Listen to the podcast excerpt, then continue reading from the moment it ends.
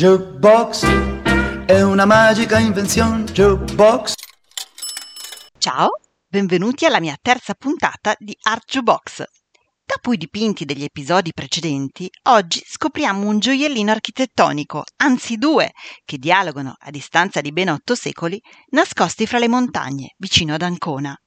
Sto parlando della chiesetta di Santa Maria in Frasaxa e del Tempio Valadier a Genga. Questo luogo, artisticamente, storicamente e geograficamente meraviglioso, richiede la piacevole fatica di una camminata nei sentieri, ripagata però largamente dall'emozione della scoperta. La dedica di oggi è da parte di Chiara, che mi ha richiesto un ricordo del suo viaggio nelle Marche per suo marito Daniele e i loro ragazzi Martino e Tommy, che lei ama immensamente e a cui augura di crescere sempre immersi nella bellezza e nell'arte. Promemoria. Per mandarmi richieste e dediche dovete scrivermi a artjubox.dirtidarti-gmail.com Velosillabo artjukebox, scritto con la J tutto attaccato, punto, dirtidarti, tutto attaccato, chiocciola gmail.com. Ok? Lo trovate comunque scritto nella pagina di presentazione. Ora, buon ascolto!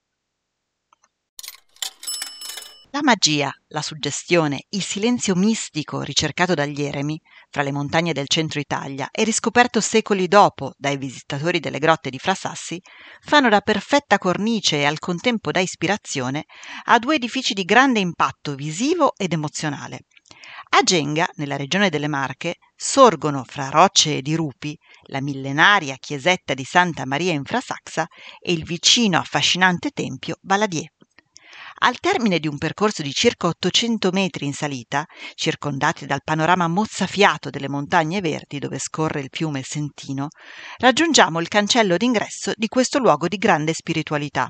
E ora ve ne racconto la storia. Poco dopo l'anno 1000, precisamente nel 1029, fu eretto qui, affiancando nelle pareti alle rocce, il piccolo prezioso edificio di Santa Maria in Frasaxa, il minuscolo luogo di culto, chiamato infrasaxa, ossia letteralmente in mezzo alle pietre, di proprietà delle monache benedettine, accoglie ancora oggi le preghiere di tutti coloro che si avventurano fin quassù. L'edificio, realizzato in pietra bianca, ha una forma asimmetrica per sfruttare appieno lo spazio naturale a cui si appoggia. All'interno, una volta superata la suggestione che la grotta si chiuda sopra di noi, si trova un piccolo altare nella penombra, incorniciato da un arco irregolare, tagliato anch'esso nella pietra chiara, con alcuni semplici arredi lignei e vasi di fiori. Per secoli, questo sito misterioso e pieno di fascino è stato luogo di pellegrinaggio per i peccatori in cerca di assoluzione. Oggi è una meta molto visitata, soprattutto quando a Natale viene rappresentato il tradizionale presepe vivente. Prima della costruzione dell'eremo, quest'area è stata anche probabilmente un rifugio per gli abitanti della zona, che l'abitarono al riparo dalle invasioni barbariche. Infatti, durante i lavori di edificazione si rinvennero reperti vari di ossa, antichi forni, magazzini per il grano, monete e manufatti.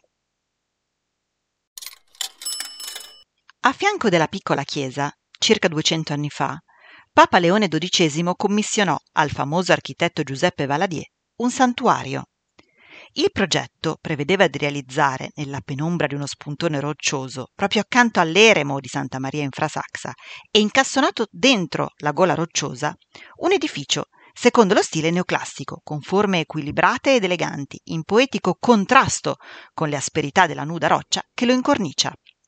Valadier ideò un tempio a pianta ottagonale, in travertino locale, sormontato da una cupola ricoperta di lastre di piombo, che fu inaugurato nel 1828, ossia 800 anni dopo l'edificazione della chiesetta a fianco. La bellezza del tempio risalta maggiormente se osservata all'interno del contesto naturalistico che l'accoglie. Il colore bianco del marmo travertino con cui è costruita interamente appare ancora più candido nell'ombra della grotta. La cupola di piombo che la ricopre sembra più imponente perché quasi tocca la roccia sovrastante.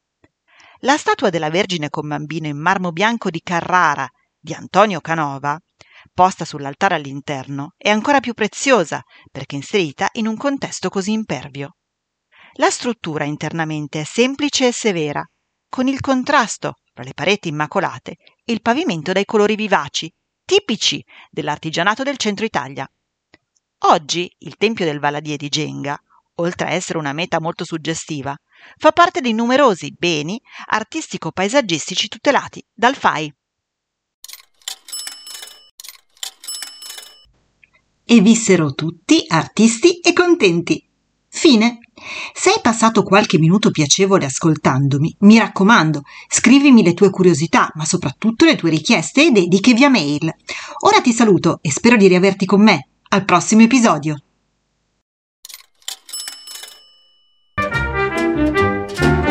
Jukebox è una magica invenzione. Jukebox